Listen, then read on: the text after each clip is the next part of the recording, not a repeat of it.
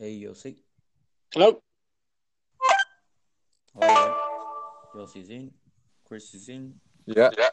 Can you can you hear me?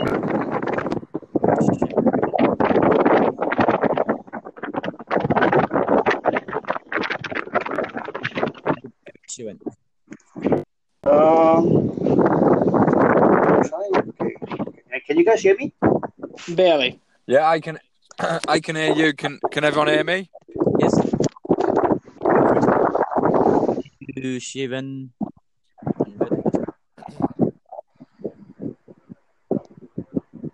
Yossi. Yep. Right.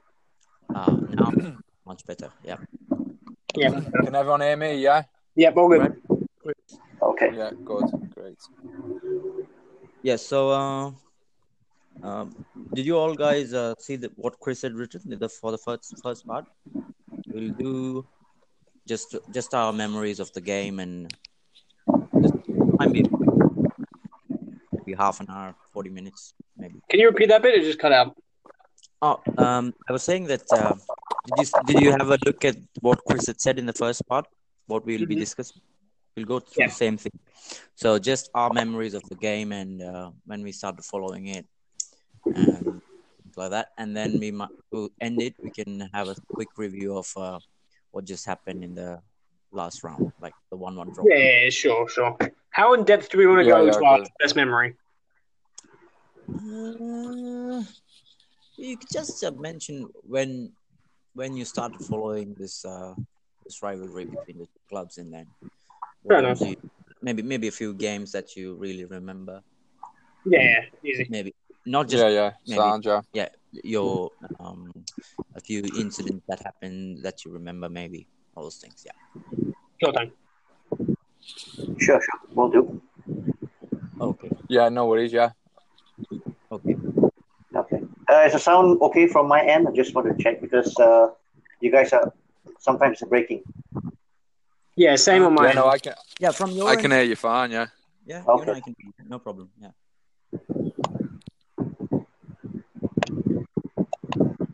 It does sound like someone's in like a sort of windy place, though. Yeah. I can hear that too. Okay. How about now? Um. Yeah, I can hear you. Yeah, no, that's Yeah, that's yeah, much seems- better. Much better. Yeah, much better. Yeah. That's a lot. That's a lot better. Yeah. Okay. So, um, yeah, uh, I'll just maybe give it like a 10, 15 second break and then I'll start. Sure. Okay. Okay. Okay.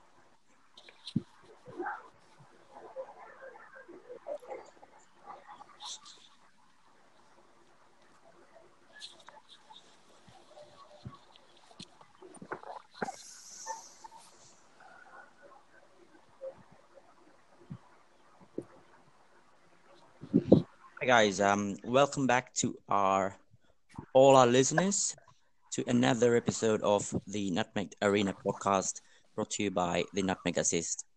Uh, with three of these fixtures lined up in the next month, uh, we're here to talk about one of the biggest footballing fixtures, um, biggest fixtures in the footballing world. Um, that's been a long-lasting uh, rivalry between two big giants of the sporting world, and it's none other than the uh, El Clasico between Real Madrid and Barcelona. So uh, we have our guest for the night. Um, it's Shivan from Malaysia, Chris from the UK, and Yossi from Melbourne, Australia. How are you guys? Welcome to the show. I'm very well. Thank you. Yeah, doing well, mate. How are you? I'm good, thanks. I'm fine. Uh, it's good to be back in the podcast, talking something, talking about a subject that we all love the most, which is football. Football, yes, uh, certainly. Yep. So before we start out, just a random stat, a couple of random stats that I found um, regarding the fixture. So these two teams have met, uh, played each other 273 times in total, and Barcelona leads the race with 113 wins, and Real Madrid has 95 wins. But to take into account, uh, if you don't take into account the exhibition games, then it's Real Madrid who wins it with uh, 95 games won, and Barcelona are on 93. So uh, And the latest fixture, of course, was a 1 1 draw in the first leg of the Copa del- del Rey. So nicely poised for the remaining two fixtures.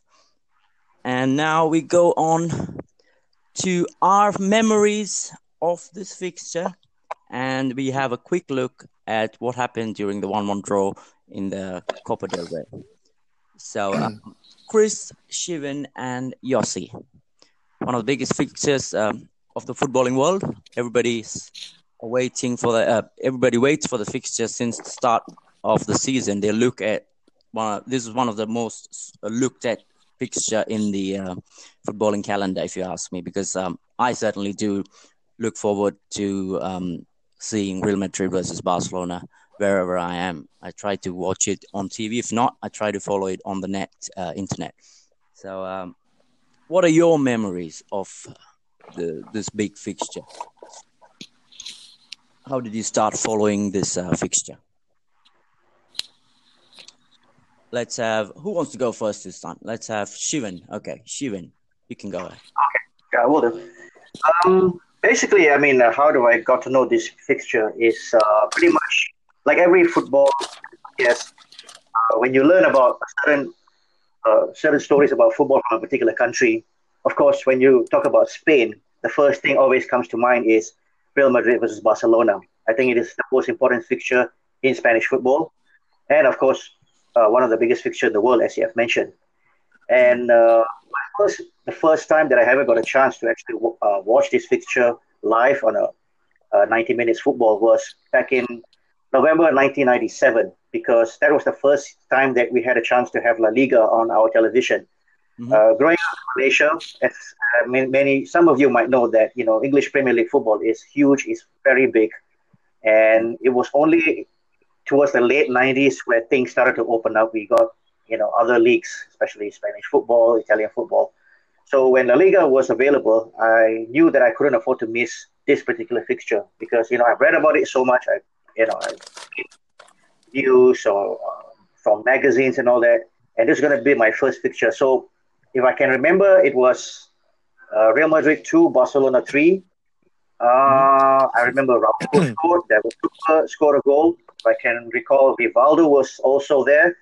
Yeah, that was that was my first ever fixture, and uh, I guess it uh, what I uh, it was only when Luis Figo, when he was transferred from Barcelona to Real Madrid, is when I truly mm. understand this fixture a little bit more. That how it's just not about what's happening on the field. It's a lot more than just football. So that's pretty much where my uh, kickoff in terms of El Clasico. Okay, that's nice. And Chris, you probably would have uh, watched it uh, before, Chris, because I think these fixtures were available to you guys over there in the UK, weren't they? Uh, yeah, well, it, it's it's funny really because mine's the exact same fixture, uh, the exact same game. All right. Uh, yeah. Uh, the um, I remember it more for I had I I, I actually had the the pleasure of actually going to the Nou Camp in 1996 when I was 10 years of age. Uh, and then just becoming sort of familiar with the uh, with Barcelona and the whole hysteria of Johan Cruyff and the dream team, which was just coming to an end. And then that's when my fascina- uh, fascination grew uh, with the fixture. And then, obviously, Bobby Robson took over Barcelona that year. Obviously, yep. an Englishman in charge of Barcelona at the time. Uh, so they got a bit more publicity um, mm. in the UK at that time. And then that I remember that particular fixture was the first one that I ever watched. That three-two game. Um, it was Louis Van Gaal's first uh, first El Clasico for Barcelona.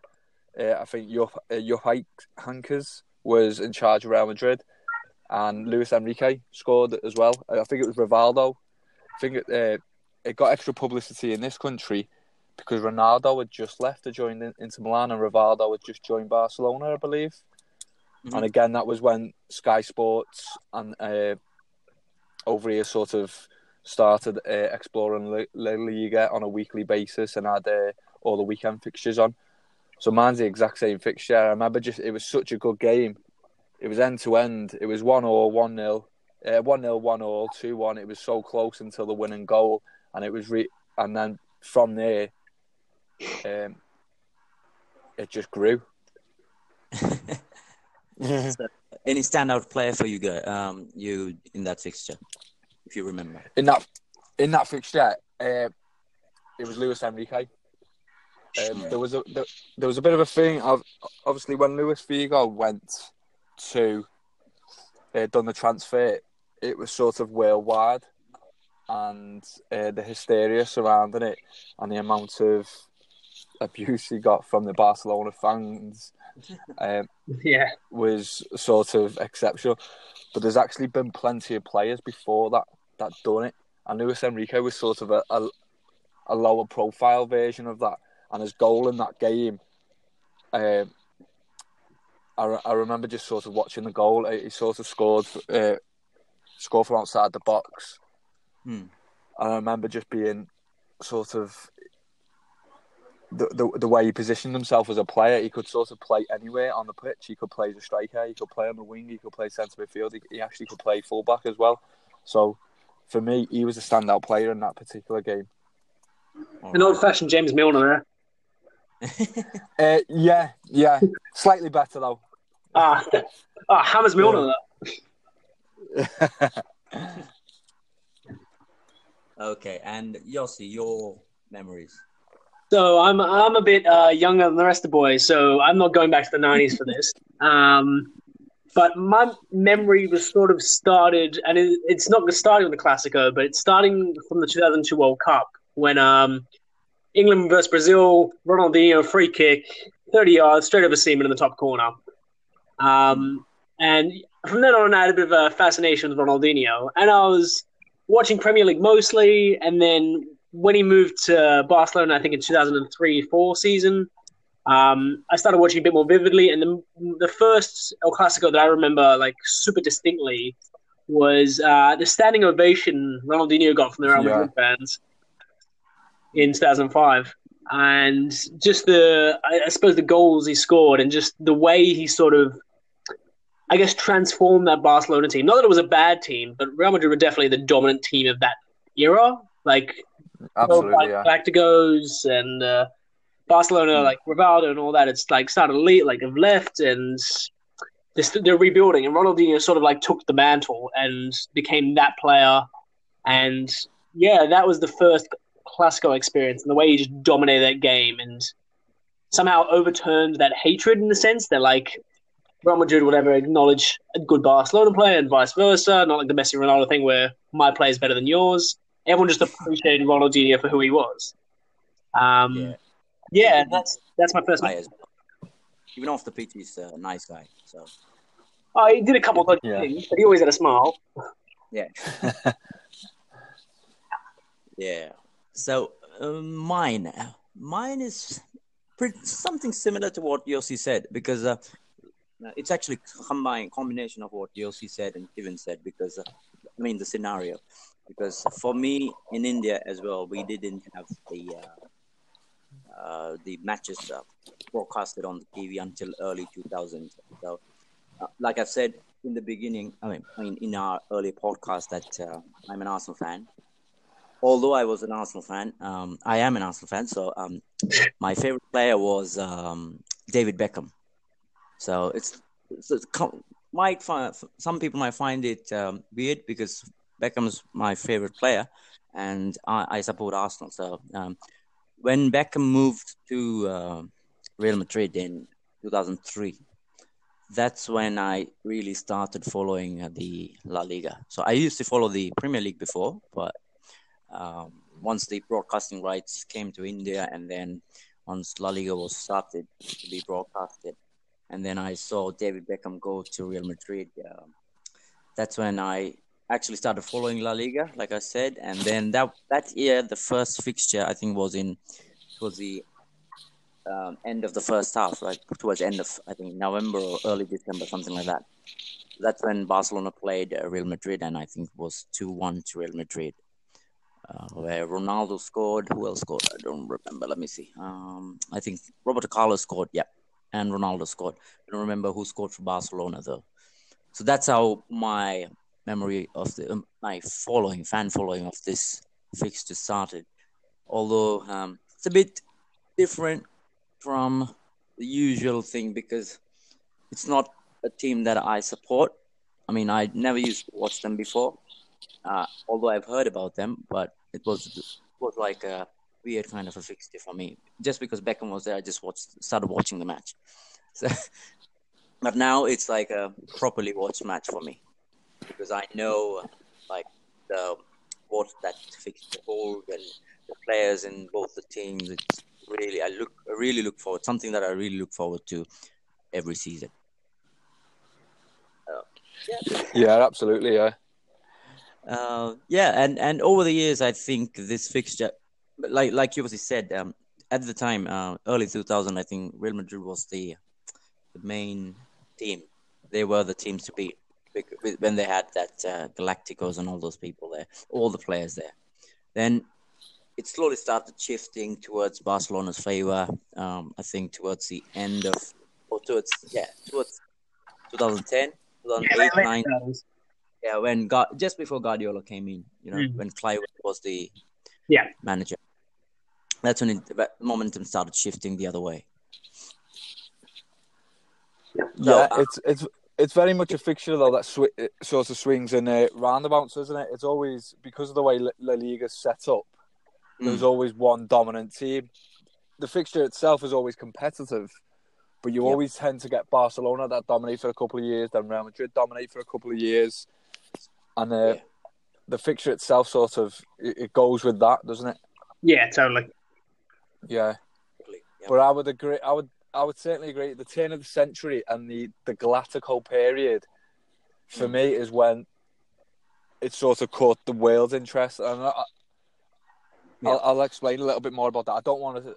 That sound like that. That was when the fixture became what it was. The fixture's always been what it was because of the rivalry between the cultures, the cities, the players on the pitch. But I think once that, from a footballing point of view, and once uh, the money got involved, it was it was that Galactical period when I believe it became at its very uh, it, it, hit its pinnacle, so to speak, as a rivalry, and it caught the world's interest. Mm. I think because the the arrival of the internet, you know, giving access to people to watch through live streaming, also kind of enhanced the fixtures, uh, how do I say, reputation in, in the eyes of world football. So yeah, it was. I think it was. I would agree with you. Definitely, the, the year 2000s was a really turning point for this fixture. Where, of course, it was always been more than a football even before that. But I think now it, it's sort of like yeah. even people out of Spain. You know, now it seems like you can see Barcelona fans from all over the world. You know, are so politically into what's happening in in Catalonia, and same goes for what's happening in, in Madrid as well. Mm. Yeah. So I've got a question for everyone. Mm-hmm. Given, yeah, no, just on the thought that Chris said that, like in, in like three or four year spouts, maybe a bit longer, like one team tends to dominate, right? Mm-hmm. Yep. In the last four or five years, although Real Madrid have won three Champions Leagues, they've I don't think they've won a league, maybe once. So who would you say is the dominant yeah. team now? Well, that's a good question. That's a question. Um, depends how you look at it. Depends how you look at it. If you're talking about domestic, I would say it's Barcelona. Uh, if you're talking about continental, then I would say it's Real Madrid. That's hmm. pretty much the easier way for me to address that question. Fair enough. Sitting on the fence. yeah. Uh, yeah, you have to agree with what Shivan said, isn't it? Because four Champions League is no uh, no small feat. Oh yeah, yeah, it's huge. It's huge. Um, I don't know. I mean, as uh, tight league runs, it's been really good, really impressive. Because I think they won. Uh, how many of the last ten years? I think seven, seven what? of the last ten. Oh, Barca. Yeah. Um, I think they won six or seven of the last ten. Uh, I don't. I think they've won ten of the last twenty. I can tell you that. Yeah, because I know I, I remember Real Madrid has won one of it in between, and there was Atletico Madrid who won it. I can't remember if Real Madrid won another one in that this time time frame. Last so, 10, I think there was once they won it under Jose Mourinho. Yeah. And once under that. That's pretty much, I think it is. Yeah. Yeah, it's So- something like that. Yeah, so like Shivan said, if it's you look at it in a domestic manner, then you have to go with Barcelona. It's a continental European thing, then you'll have to probably give it to Real Madrid. Because there's actually, like I said in the stat before, it's 95 to 93 if you compare the uh, competitive matches. And the, if you look at the number of titles both the teams have won, it's 90 apiece. so you can't really say that. Um, there have been periods, like Chris said, two years, three years, four years, but then it's been swinging all the way, like here and there, always. Well, I I feel at the moment, but both clubs off the field are sort of in transition. Yeah. Uh, the sort of they're lacking a bit of direction uh, of where they're going. Um, as clubs, I think on the pitch they're no longer the dominant force in Europe that they once were. They'll always be be able to uh, attract the big players, uh, but I, I just feel that both clubs off the pitch at the moment uh, are lacking that direction. But I feel that is making it more entertaining on the pitch because I think this is probably the first time this period of say maybe last year, the year before, and coming into this season, you've got no idea who's going to win the fixture. Hmm. Yeah, it's a fair Uh, point. Yeah, and I think head to head in the individual games, uh, from a from a neutral's perspective, that makes it a lot more entertaining. In terms of just to answer Yossi's question, I feel that I would probably say Barcelona Why? just because I think head to head, it'll be interesting to see the stat uh, over the last five six years. I seem to them remember. Seems that they've won more fixtures, and they've dominated domestically as well. Hmm. Uh, well, so yeah, Barcelona, um, Real Madrid have won cha- more Champions Leagues, but they've never played Barcelona in the Champions League. Uh, True. yeah, so, so I, I would argue that Barcelona at the moment, uh, over that period of time that we're talking about, are probably the uh, the, the more dominant team. Hmm. You, Yeah. You're going by just the rivalry, right? What? Sorry. Uh, You're going by the just the rivalry between the two teams, and then Yeah, yeah, ju- yeah, just between the two teams. Yeah, I know, I know. Uh, when I say Barcelona do- dominating, uh, again, they- they've not dominated Europe in the way that they, they have done previously. I just mean head to head, they they were probably uh, the better team at the moment. okay. So, um, like we said, it's 90 uh, trophies apiece for both both the clubs. So, some some, some of it, um, Real Madrid has more, like league titles. Real Madrid has more. Champions League, Real Madrid has more. But Copa del Rey is more for Barcelona. So 90 apiece. And you look at the um, most recent fixture that happened on 6th of February. That's like a couple of days back. Um, what did you think? Um, which which team was the dominant one, and what did you think of uh, both the teams' performances? Wants to go this time? All right, let's start with Yossi here.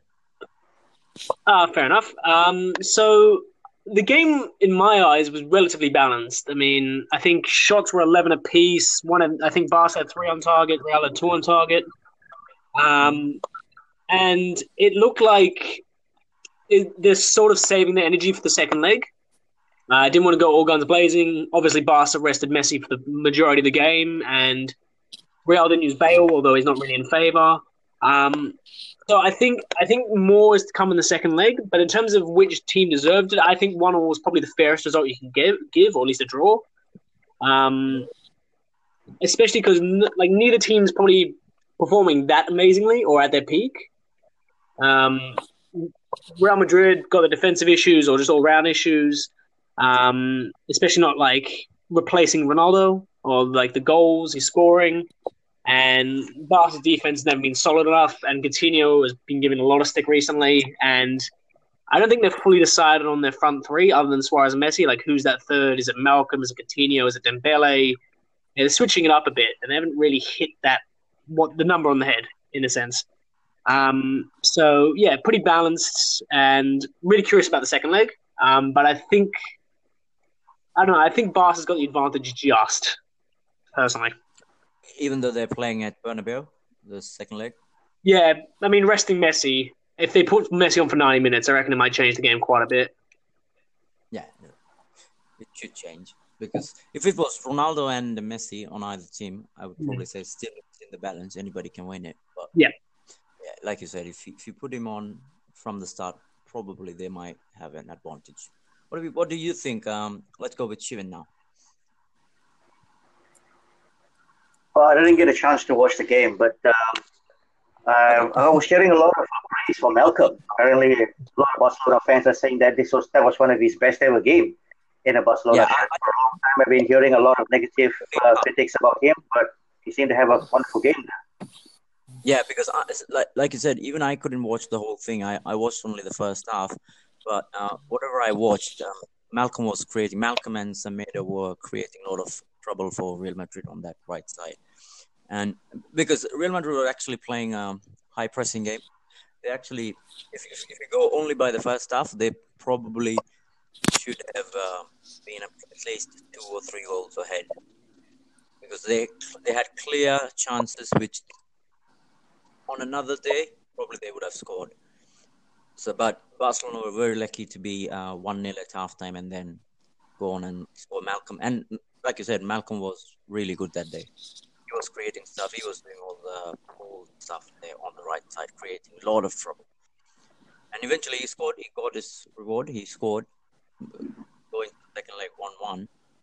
But yeah, I I thought that um, the first half maybe if the way Real Madrid were pressing the defense line of Barcelona, I thought they might get one more before halftime, but they did it. So, Chris, yours, uh, your thoughts on that game?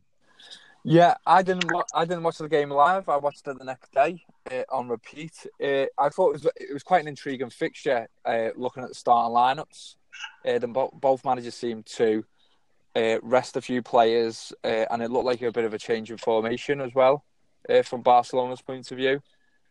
But yeah, I thought I thought when I watched the game, it went exactly as planned for me. Given the given the lineups and given the midweek fixture, don't know. Uh, Barcelona might have had one eye on th- this weekend's fixture, um, Mm. and I think both both clubs had uh, an eye on the Champions League fixtures coming up. But I know Barcelona they seem to dominate possession without really penetrating uh, Real Madrid at all. I thought Real Madrid. Uh, I was pleasantly surprised by them, given the difficulties since Solari took over. It's the first time I've watched them since since December, uh, and he seems to be very much improved. Uh, created a few chances, looked to have a bit more of an identity uh, and an idea of what they were doing on the pitch. Um, it'll be it'll be very interesting to see how serious both teams take the next leg, given of when uh, given the timing of it. Um, and, and like I said, whether Messi plays for Barcelona for the full ninety minutes, uh, or whether whether they rest them again. Um, I'm going to disagree with uh, Yossi slightly. I, I, I believe it's going to fall in Real Madrid. I, I think Real Madrid have got the advantage at the moment. Yeah, even, I mean, uh, uh, what Yossi said uh, was uh, if Messi plays the whole 90, there's a chance, but uh, you got to give it to Chris as well because, um, like you said, it's it's my only concern is second leg is played at uh, Bernabeu, so Yeah, yeah, going into that fixture, if Real Madrid does put in their first team, and even if Messi plays, uh, you got to give Real Madrid a chance as well. You know, you have to yeah, play Well- home game, and they they Yeah. they might take it seriously because um, then I don't think they might win the league this year as well because uh, Well, yeah. Exactly. That was that was the point uh, I was going to bring up. Just because I know so, uh, everything coming out the Real Madrid camp at the moment is that they still feel that they can win that league title. I think it will take a uh, a bit of a collapse from Barcelona point now uh, to lose the league. Yeah. So I, b- I believe Real Madrid. I don't make them favourites for the Champions League at all. So this this could be uh, this could be the Solari's point of keeping his job mm, win this uh, Copa del Rey. Yeah, it's actually And, uh, uh, and Just to add a few more. Um, judging from what I saw, the, the Real Madrid game against Atletico, it seems like if things are falling to place for Solari at the right time.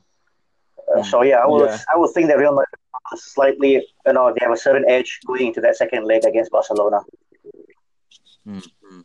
I should Yeah. probably preface my point saying that if Messi were to play the 90 minutes, I think Barca would be Yeah. favourites. Otherwise, it's a balanced game. Yeah. Yeah, fair enough. Yeah, that, that- Fair. I didn't. I didn't get that across well enough. Yeah. No, no, no. No, that's fine. That's understandable. Yes. So, um, is Real Madrid? Uh, this, this is a simple question, but um, they've lost Ronaldo, yeah. So they've lost his uh, fifty goals, yeah, in one season. So, um, have Real Madrid uh, addressed? They, they, have they found um a way to cover up for that those fifty goals that they're missing? Uh, I don't think so. I don't think so. Um, Yeah, you can't expect you know, just 50 goals like Messi and Ronaldo, but uh, like, is Yeah. there something in that team that can drive them through to the uh, next level of every competition? I think it's a lot. It's it's not just about what happens on the field, that what Ronaldo does, but overall everything that that comes with him in the package. That's something that I think uh, you know Florentino Perez will need to address this summer because, as you know, ever since he took over as president of Real Madrid, he didn't want to just make Real Madrid uh, the biggest club on the pitch. He also wanted to make them as dominant even off the pitch as well. And Mm. if you go back to 2003, one of the reasons that why he wanted to, to sign David Beckham was the fact that Mm. Beckham had this mass marketing appeal, especially in Asia, where he was really, really obsessed of trying to replace every single Manchester United signboard with Real Madrid. So I Mm. think he still has it in him. And I don't think currently right now, if you look at what Real Madrid in terms of their football players can offer, they don't really have that package that what Ronaldo brings. So Mm. I don't know. Um, if if I remember, there's been a lot of sort of rumors saying that that one of the reasons that Neymar left Barcelona was to find a back door to Real Madrid. You might not know that could happen this summer. Yeah, it, it could happen. You never know. Like these things, if, the money is put in place, you never know what is happening. it's, it's that kind of uh, uh, thing in football nowadays because if the money is right, the contract's right, the player, you, you, you, probably won't be looking at, okay, Real Madrid. What, how will that affect me? I played in Barcelona.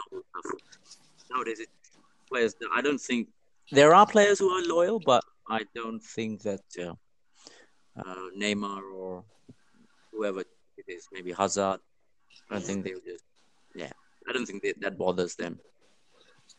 I, I actually think the Ronaldo sale was good timing for the club. Um, again, uh, bringing up that point that has just been made, uh, it's what Real Madrid do off the fi- off the field uh, that will uh, d- d- determine what happens next. Getting rid of Ronaldo in the summer, I think, uh, was the right decision.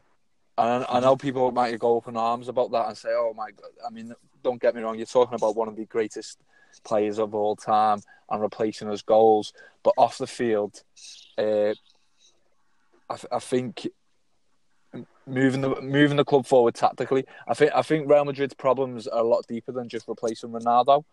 I believe uh, the manager situation in the summer uh, has made has made that Ronaldo sale uh, stick out a lot more. Uh, obviously, appointing uh, the Span- uh, Lop- and Yeah. on the back of Zidane, and then it not working out for him, and then having to replace him with Solari, um, and the, the no identity on the pitch. That that has made that signing a, a lot. Uh, sorry, that, that sale a lot a lot worse than what it what it should have been. I actually think the timing of the sale was brilliant. They could have looked at it from a point of view like, well, let's take one step back to make move two steps forward, and brought other players and made it more of a team, and, and give the club an identity on the pitch and appointed the right manager. And they, I, I think they would have excelled from that point. But because they they sold Ronaldo and then Zidane left, and Hmm. as always, uh, throughout the chairman's uh, Perez's tenure, they just always make this the wrong decision with the managers, and it's gone it's gone massively wrong from that point of view. Uh, same thing with uh, Barcelona. Do you think uh, they can find somebody to replace Messi? Because he's Well- in his, thir- I think he's 32 now, probably. Yeah. He's Yeah. Yeah, again, it, it, it it's that sort of going back to the Ronaldo points. Real Madrid have made that decision now to get so that Mm. now gives them a chance to move forward. I feel as a club, again, it, what they do after the field will have a big say on that because they could sort start a, they could start building now for the next five to ten years if they had some intelligence, uh, running uh, football intelligence running the club. Now, because Barcelona have yet to make that decision, no matter what happens now, whilst Messi's at Barcelona, the team will always be built around Messi, and rightfully so. We're talking about the greatest player of all time, in my opinion. Mm. Um, but then when a manager comes in, who, what manager in the right mind is going to take Messi out of that starting eleven and say, right now you're now going to start playing a bit part player, or the team's not. I'm, I'm going to bring someone else and build the team around that player. It's not going to happen. So I just feel what is happening at Barcelona now. They will never excel to the levels that they have done, say under Pep Guardiola or even Luis Enrique, until that sort of until Me- until Messi's completely out the picture. Mm. So yeah, I'm I'm in complete agreement with Chris in that it was probably the time to sell Ronaldo from a fiscal point of view, just because getting on and they're not going to have the same sort of resale value in any other transfer window after, and like it's, they're not going to be able to replace his goals, so they are going to try spread it out a bit. And the signings of uh, yeah, Vinicius Junior and Rodrygo sort of like indicate they're trying to build towards the future somehow. Um, whether those signings will be successful, time will tell. But they've got a massive problem in their squad coming up, in the fact that Benzema's getting on, Modric is getting on, Kroos is getting on, Ramos is getting on, Marcelo's already starting to slow down. They've got to focus on the rebuild now, and they're probably in terms of like the cycle of life, they're further on in terms of needing to be rebuilt and already accepting that, whereas Barca are sort of like getting towards that stage where they got it's going to hit that point where they have to start, and they haven't hit that yet. yeah, But, but even if you look at Barcelona's squad, they they have a lot of young players there. Okay, Messi probably another two or three years there minimum, and uh, you look at who else? Uh, Gerard. Suarez, Suarez, Piqué, Rakitic, Busquets. Yeah, four of them. Yeah, but uh, you look at the squad; they have Malcom, Dembele, uh, Coutinho. Mm. Then they signed De Jong now. Um, Arthur, Yeah. new guy Arthur in the midfield. He's good. Yeah, but it's sort of is okay. it's Yeah, though it's though. Sorry, go on. Yeah, so so like I said, uh, Barcelona do have good young talent in their squad if you look at them now. Um, so um, I think if you ask me, in my opinion, uh, they have started their rebuilding as well. Um, maybe uh, ti only time will tell how they're planning for life after Messi, but um, just like how Real Madrid have done with Ronaldo. Um, I do think that even Barcelona are like on terms with, if not ahead, at least on terms with uh, their rebuilding. Yeah, I believe I believe uh, those players what you pointed out. Uh, absolutely, uh, the young players are there with Barcelona.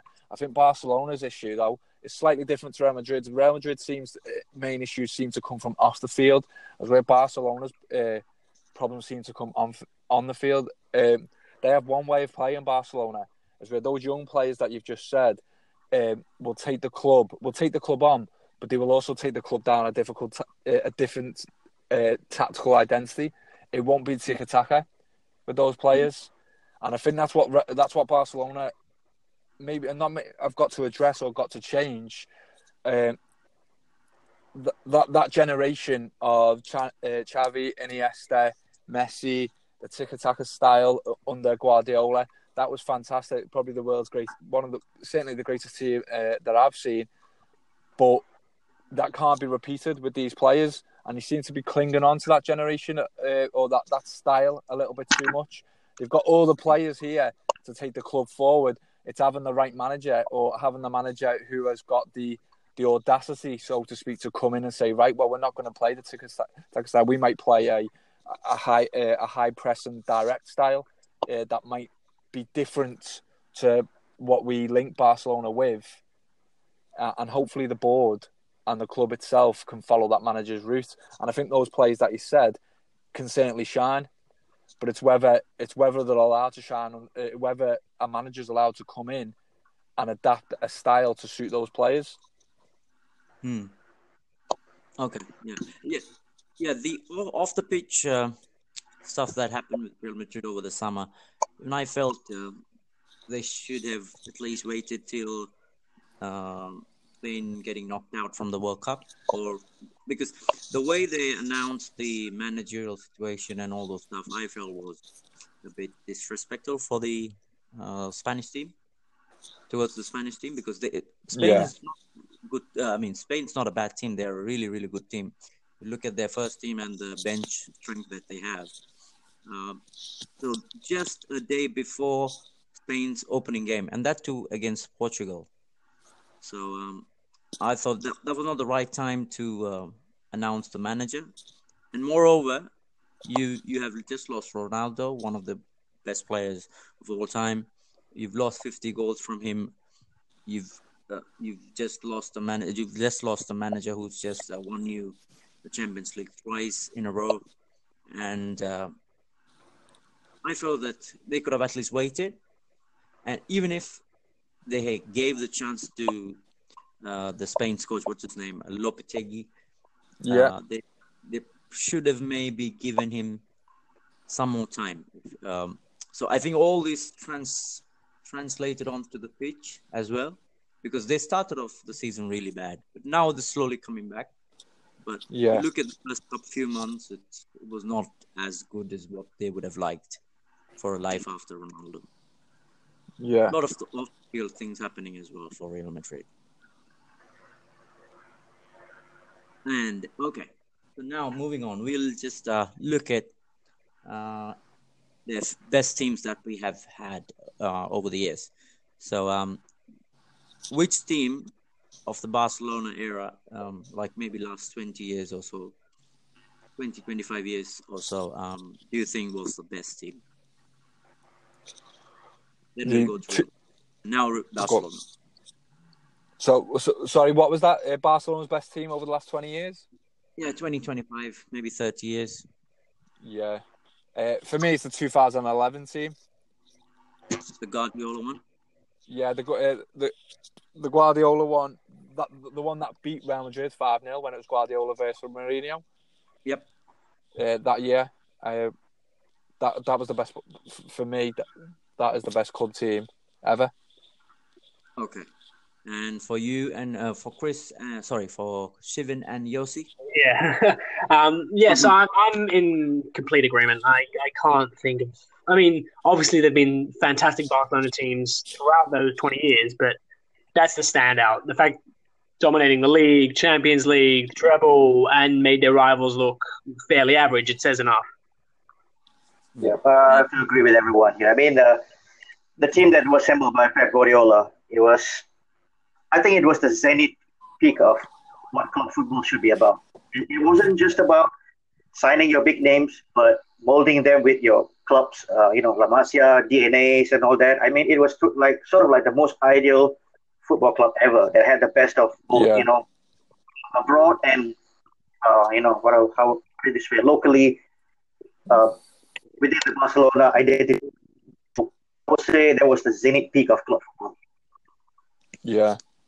And looking at Real Madrid. Go- okay, let's go ahead, and then we'll look at Real Madrid. Yeah. Oh, all right. Yeah, my apologies. I was going to say the reason I, I, I, chose the 2011 team as opposed to the 2008 team as well is probably because of the Real Madrid rivalry.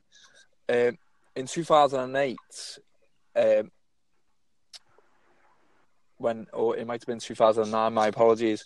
Uh, when they won everything, Barcelona under Guardiola's first full season in charge, and they won the six trophies in the calendar year, and he beat. Real Madrid six two toward the end of the season. Yep. and it was like the start of uh, something great.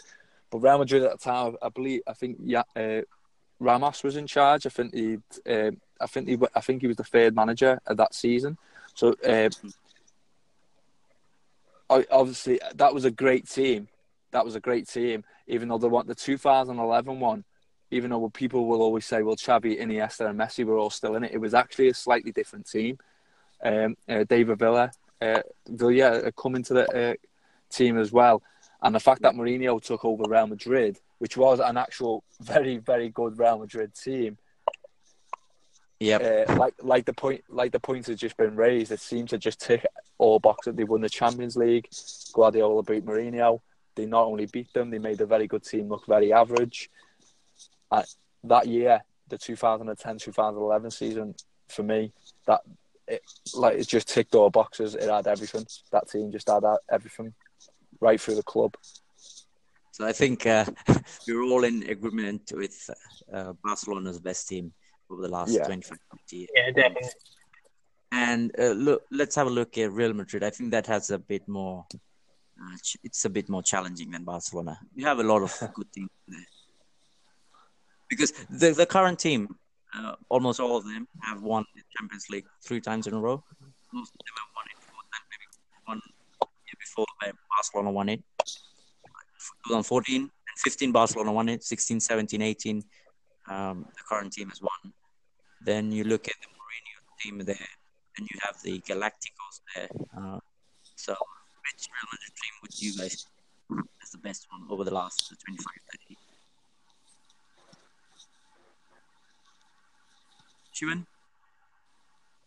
Okay, I'll go first. Um, I'm gonna go for something more classic. I think I like the team that was assembled by Vicente Del Bosque during his first season in charge, because there wasn't really outstanding big names. I think the biggest name at the time they had was probably Raul, and what else the rest of the other players. I mean, they were not really superstars, but they were class in their own right. And you know, there wasn't really. It was a Real Madrid that was still, I would say, run as a football club rather than a club that was interested in buying big names just to sell uh, shirts and all that. You know, you had players like Fernando Morientes, Fernando Redondo, one of the best midfielders I've seen. Had, I mean, Carlos was there, Salgado, Aitor Karanka, and uh, I can't remember, Steve McManaman was there as well. So, yeah, I would, look, I would look at that team as probably the best Real Madrid side that I've seen. Mm-hmm. And Chris? Yeah, it's such a difficult question with Real Madrid uh, because they're a team that you associate with great individuals rather than a great team. Uh, and it's a team that they, one year they can be great. They, in, it, it is it's a, it's such a good question that you're asking uh, when you when you go into it because they can be great in the Champions League but really poor in the league.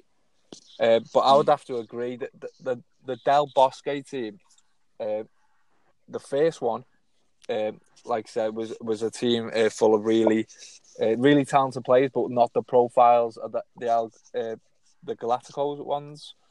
But I would probably mm-hmm. say the one just just after that, just after that first team, um, when it had Makelele in it, it had uh, Ronaldo, Figo, yep. uh, and Zidane in it. Uh, that team it, uh, within itself just had everything from back to front. It had goals. It had it was solid defensively. It had flair players. Just before the signing of David Beckham, that that team for me was the best Real Madrid team. That okay, and Yossi, your pick.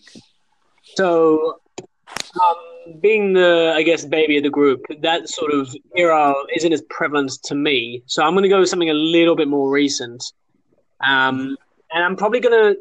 I'm, I'm trying to toss up between two, but I think for me, the first year of Zidane's reign, in recent memory for me, um, is probably.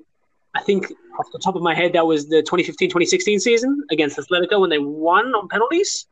If I'm correctly saying that, um, I I think that is the best of the recent ones personally because Real Madrid have never been good at winning the Champions League and also winning the league. It's usually yeah. being sacrificing one for the other. And that year sort of felt like the year that they were saying, okay, we're not going to try to do both. We're binning one off and putting all our efforts in one rather than just, oh, we happen to do well well in one. In my opinion, I could be I, Yeah. I could be wrong in saying that. Um, but so I feel like they put their goal into one basket and they went for it and they were successful, and that's why I think that was the best because that was the uh, like the major objective for them. Um, also, it was just I feel like people like Modric and players of that ilk, Marcelo, were always thought of like as quality players, but those were the years when they sort of like did more than what they were thought they could do. In the sense that Modric only won the Ballon, Ballon d'Or now, but he was, I think, at his best then, to be honest. Um, so that's in recent years what what the Real Madrid team I think is best, but I do agree that it is a much tougher decision compared to Barcelona. Yeah. Uh, yeah, so for me, uh, I would probably pick the uh, Galacticos because in the st- the start of the show, I did say that I started following uh, this fixture and these teams, uh, especially when David Beckham came into the team. So, uh, yeah, I'd probably go with as a team. I would probably pick that team, although they've not won as much as the current team in regards to the league titles and the uh, Copa del Rey or Champions League. But I would probably pick that as my uh, best on Madrid team over the last 15 years. Yeah, if, if, if I was around like that time watching football as avidly as you guys were, I'd probably be in agreement about it, to be honest, just judging by the names alone. Yeah.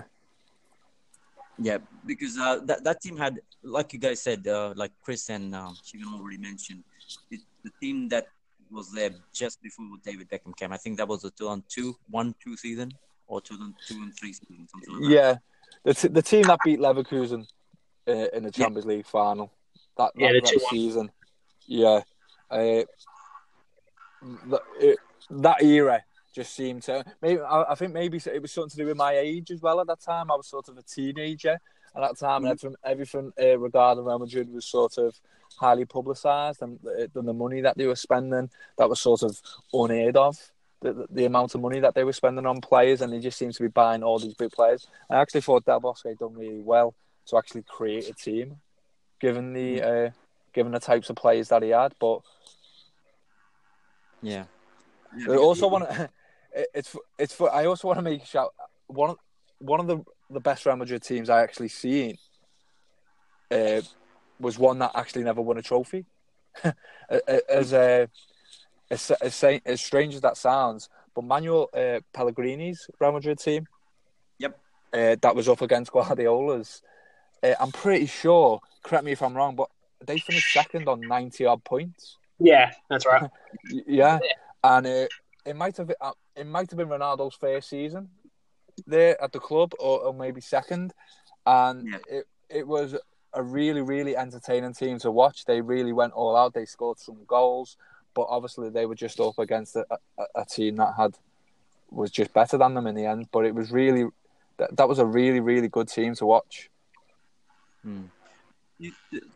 The, it's funny how uh, Mourinho actually went against uh, Guardiola, but still, uh, Mourinho's team, I think, holds the record still for the most points and most goals scored, isn't it? Yeah, yeah, The new Real Madrid team. so uh, we actually did a podcast. So for all our listeners, we actually had a podcast on uh, Mourinho's birthday, and we have discussed a few things about Real Madrid and all about Mourinho. Go check that out as well. Um, all right, so um, moving on to the next one. Um, a quick, like we said, we have a couple more fixtures uh, coming up. The El Clasico is coming up in the next few weeks. So uh, with the first leg poised at one-one, um, what do you guys think for the second leg? Let's just get a quick prediction. Just a prediction, no explanation, just predictions. That's it.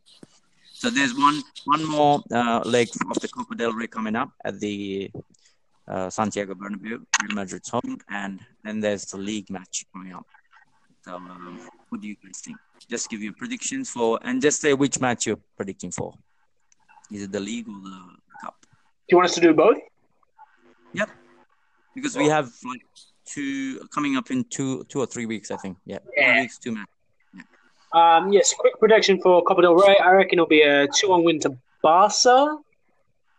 And in terms of the league, it's early days, depends on injuries and all that. But if I had to take a punt, Um, uh, I think it's going to be a reverse and say two one Madrid.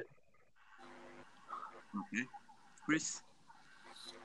I'm gonna go two one Real Madrid in the Copa del Rey, and I'm gonna go for a score draw in the league fixture, one all, maybe two all. Okay. And Shivan, your prediction? Well, I think uh, you know, Solari definitely doesn't want to end, end the season empty-handed. So I think you know there's a lot of motivation going to that Copa del Rey fixture. So I think Real Madrid will win that probably two-one. And then in the La Liga fixture, I think it's going to be probably Barcelona one 0 Okay. All right. So there, those are the predictions, you guys. Um, and we will be releasing one more, the second part of this uh, El Clasico special, where we look at the games and review a bit about the games and the players, uh, and how they have done in their other competitions as well. So um, we'll have a look at that in our part two, uh, which will be coming up mostly next week, or maybe after the uh, third game. So, uh, but it's, it's soon. So uh, get get a hold of part one, which is this one, and then um, uh, be stay tuned for the second part, which will be released uh, in a few weeks' time. Uh, all right, thank you to Chris, Yossi, and Shivan for being wonderful guests tonight on the show. Um, we had some really good insights about. Uh, I think this is we, we are like um, ten years apart from Yossi to Chris. Oh, sorry, Yossi to Shivan. More than ten, I guess, maybe fifteen. so it's it was good to discuss um, um, two ends of the rivalry. No? The most recent one. Um, know, I, I have a question to everybody. Okay. Yep. Um, in your in, in the entire history, let's say we talk about uh, between Real Madrid and Barcelona, who do you think is the most unsung player that is featured in this in this particular fixture that is always seems to be underrated all the time? Ooh, good question there. Ooh. Ooh, let me just have a think. Yeah, that's that's that's a thinker. I got, a name, I, I got a name in my head right now, but I want to hear from you guys. Oh, wow. Do you, do you want to go first then? Because um, it's going to take me a while to generate a solid Yeah. response to that. It's a good question. Yeah, that's a question with so many um, open answers to it. Yeah, that's Yeah. very. Okay, I'll, I'll, I'll mention which player I'm talking about. I'm talking about Claude Makelele. Ah, damn, no, damn it. I think He was absolutely crucial to Real Madrid when he was there. I think, I think he was he was really that that you know. Of course, when you talk about the Galacticos team going forward, there were there was plenty of options. But when they moved back, he was the one guy that kept things all together at the back. Yep. Can't. Yeah. Cannot say no to that. Yeah, it's hard. It's hard to beat that. Um, I think in terms of unsung, I'm gonna go because partly because of longevity and also because in the Clasico, yeah, he's a bit of a shithouse and you kind of need it. Um, is uh, Sergio Busquets um, keeps the team moving, always gives you that solid performance. He never he'll never score you that spectacular goal or be like giving the goal line clearance that often, but he just makes the team function. And if you need that cheeky like yellow card, pull someone down, starts a fight, you know, he'll he'll do that for you each and every time, and he j- it never gets noticed by anyone who watches football regularly. Um, so yeah, that, I'm gonna have to say Busquets, partly because Makelele was taken, but yeah, Okay. And Chris, yours? Do I have to just give one player here because I've got about five in my head? oh yeah, Go ahead. Right. Well, I'm I'm going to come at it from a completely different angle here. Um, in terms of, he's not he's not underrated, but I Mm. think his effect effect on this particular game goes unnoticed compared to recent stars. So so everything about this fixture in the last say five to ten years has all been about Messi and Ronaldo. Mm. It's always uh, who's better, who isn't. Uh, uh, one player will affect one game, one player will affect the other. And then wi- within this generation of Barcelona team, you always associate Xavi, Iniesta, uh, Messi. Okay, but I think again, uh, let me explain my answer. I think what Ronaldinho done in this fixture Yeah. for the period that he was at Barcelona, Mhm. probably for me, excels what Messi and Ronaldo have done